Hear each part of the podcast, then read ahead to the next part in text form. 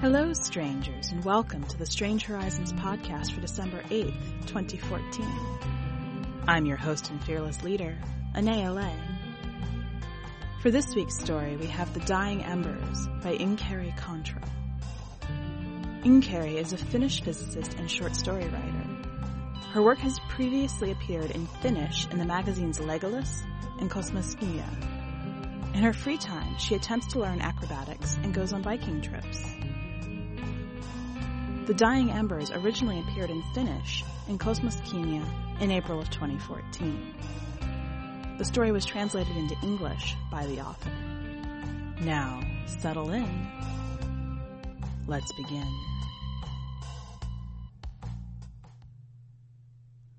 The Dying Embers by Inkeri Kontro. The women open my door shyly, awkwardly. They look inside, see the dark patina of the timbers, the stark contrast with the outside, which is grayed and cracked with age. I cannot see my surface, but when they open the door, I see how the years have treated Ahava next to me. Of Kiuluka, I catch a glimpse. Ahava is the older one, his eaves have dropped at one corner. The logs have sighed big, yawning rips in themselves. I feel my own rips. I feel them like I feel the spider spinning her net in the second highest joint of the eastern corner. Like I feel the ants scurrying down the southern wall. Why are there three of these placed so oddly? One of the girls asks. My dear girl, I could tell you my story should you know how to listen. The story is mine, but easier told through others. I could start it with Maria. She was the first. We were both young and shy. She spent a summer and a winter with me. I courteously courted her. She replied kindly. We had all the time in the world. I remember when we first made love. She lit the stove shyly and took a long time to bring the heat up, but when she finally climbed to the highest bench, I burned hotter than ever. We learned from each other.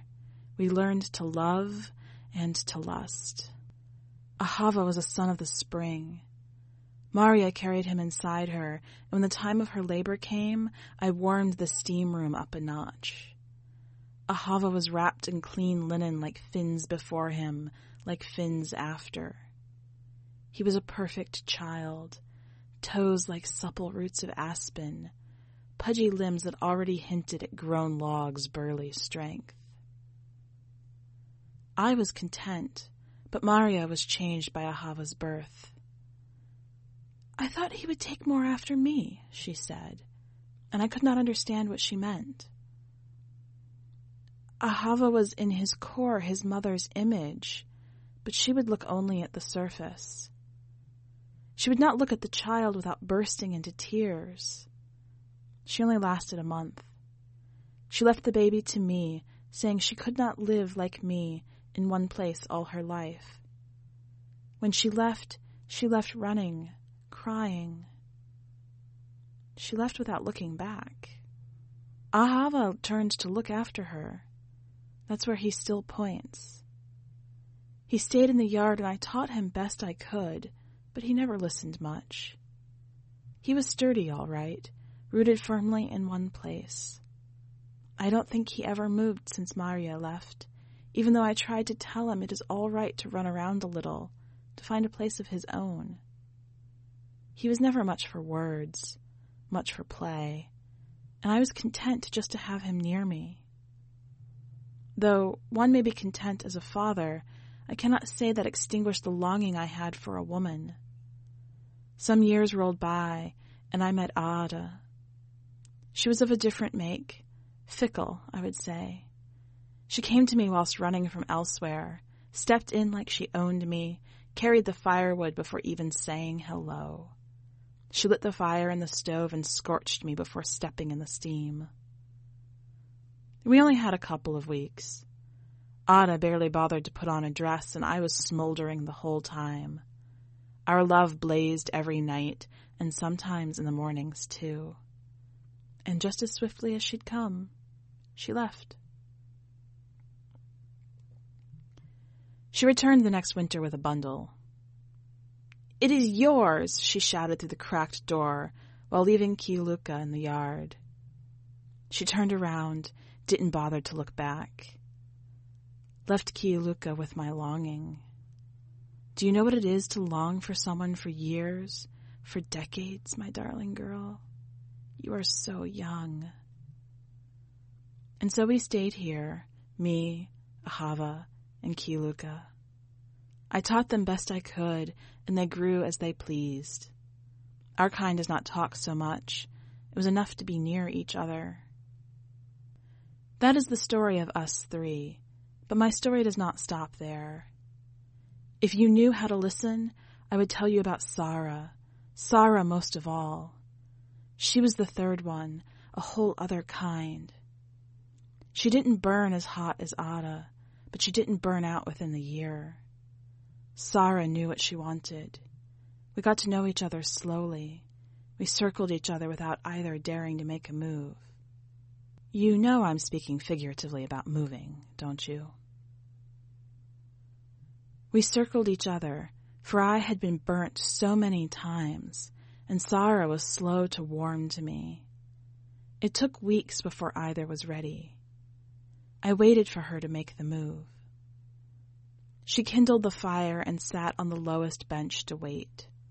She fed the fire slowly, first with small branches, then with thicker and thicker woods, all whilst talking to me.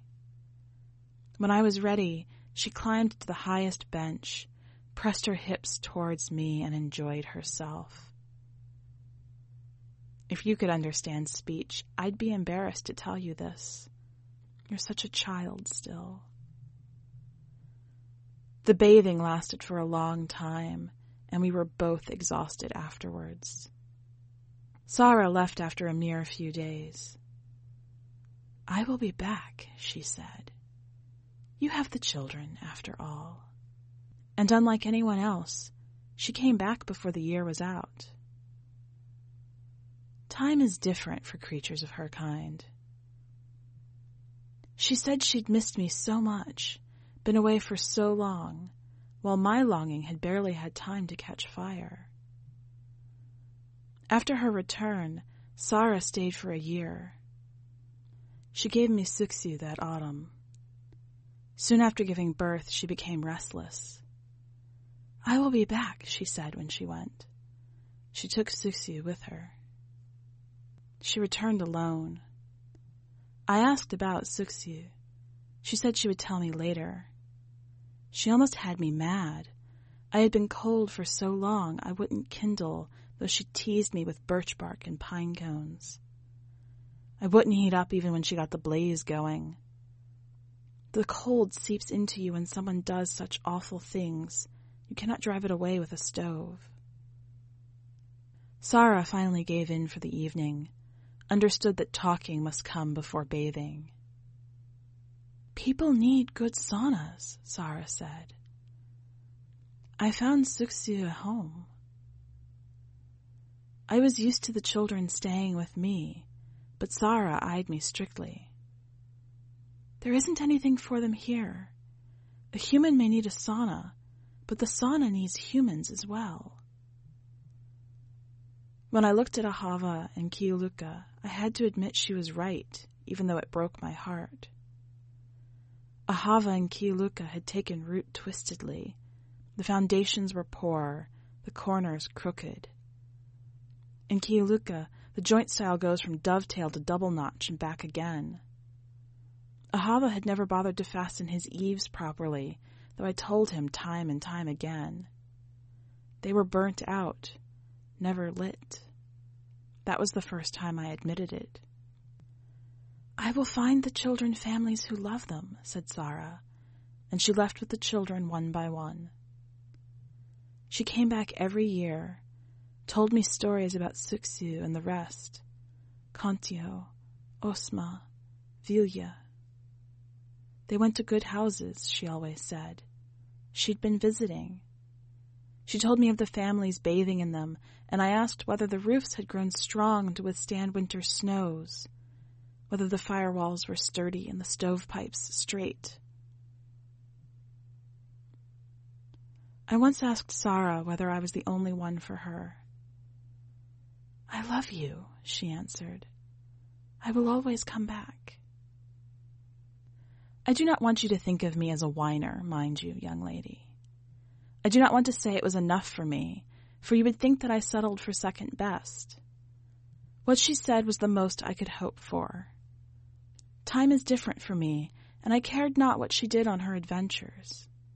I barely knew to miss her when she was gone, and whilst she was out there, she whipped herself into such a frenzy that I could feel the warmth deep in my firewall. Time is different for her kind. Sarah sometimes asked whether I see the change, whether she looked less attractive. I did not see that. I thought she looked the same as always. I do not tell your kind apart by looks, but by thoughts, feelings. You must see the gray in my hair, Sarah nagged, but I do not understand such things. She changed, of course, like people change when the years go by.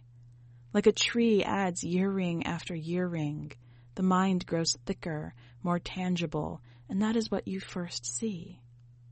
But the heartwood, the pith stay the same. Eventually there came years when she came more rarely. On the last time she said she had something to tell me. She was out of breath, barely able to light the stove, much less to climb the higher benches. She spoke words I could not follow, but she meant that she was rotting inside, and it was much too late to cleanse her. She smelled of mold and death, and her pith was dark and dying. I begged her to stay, but she said she'd go elsewhere to die. Let me be with you, I begged. I will wash you as has always been done. A Finn should be washed in the sauna one last time.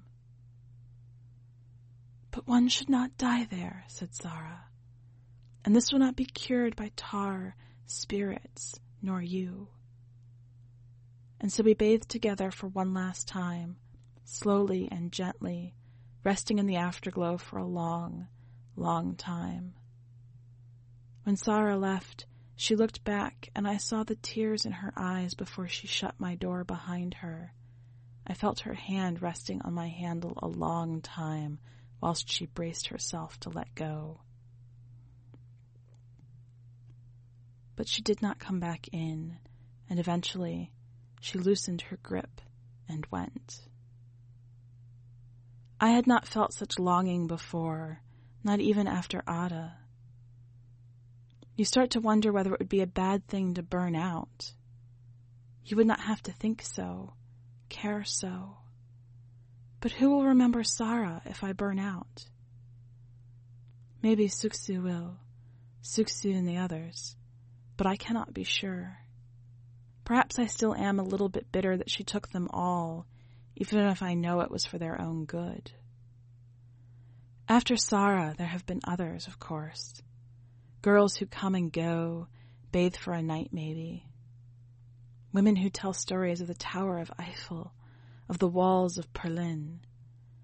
They talk about what they felt inside them the first time they looked at the magnificent towers, and I know I am a poor substitute. You have a good heart, they say. You are such a sweet old thing. Then they go back to their churches and palaces and I am left wondering what it means to scrape the skies. Those girls are not for me. Lately, they've wandered here more and more seldom. It is good the way it is. Sometimes, when one comes, I talk about Sarah. The women are kind, sympathetic even, but they won't stay to bathe if they hear my story. They will listen politely, they will gently pat my sooty walls, and they will quickly run away to find something bigger, something better, something more cheerful. Perhaps it is better like that. I'm getting old by now. I am already so used to being alone. I feel Ahava and Kiuluka next to me. They emit a soothing glow. They do not think much. I have wept for them. That sorrow is not something youth can understand. Nowadays, I'm happy if someone strays here and heats the sauna before they leave again, but usually I'm all quiet. Fewer and fewer of you understand my kind. You do not have the skills to stop and listen. And perhaps my voice is quieter than it used to be. Perhaps I am just an old heap of molding timber, muttering to myself, imagining us to have this conversation. Perhaps this is how my embers die out a final time. Oh, child, no. My dear, poor girl, I see it now. I see the veiled eyes you shoot at me, hiding your desire from your friends. You are one of the kind who see, of those who listen. Listen to me now. Those times are long past for me. There are others in the world for you. There are big houses and sturdy walls. There are other saunas. If you stay for the night, you and your friends, I will treat you to a long, warm, steamy bath, but nothing more. You must see my age, my position. I might even be your grandfather. Welcome back. Oh, what a sad story. I really like this one. I'm always a fan of stories that introduce you to a culture in a way that you wouldn't have thought of I don't actually know whether saunas are an essential, critical element of Finnish society, but the story has me completely convinced. And on top of that, it has my heart breaking for this particular sauna. This is a completely fantastic window into something that I would never see on my own. What did you think about the story? Go to the website and leave a comment either on the story itself or on the podcast and let us know.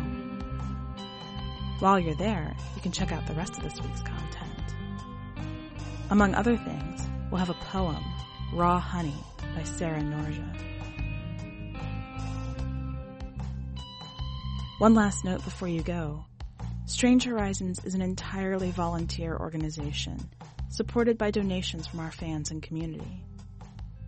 If you would like to support us, check out the donate link on our website. That's all for this week. Until next time, stay strange.